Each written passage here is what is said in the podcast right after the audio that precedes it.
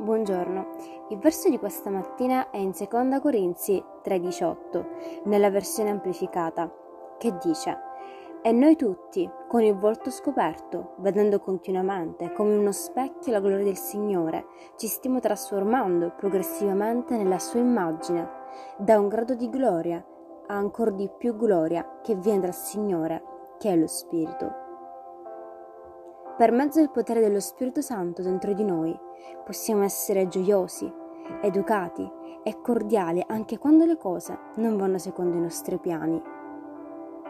Possiamo rimanere calmi anche quando ogni cosa attorno a noi sembra essere sottosopra, come se ci fosse una cospirazione per spingerci a perdere la pazienza, a renderci o angosciarci.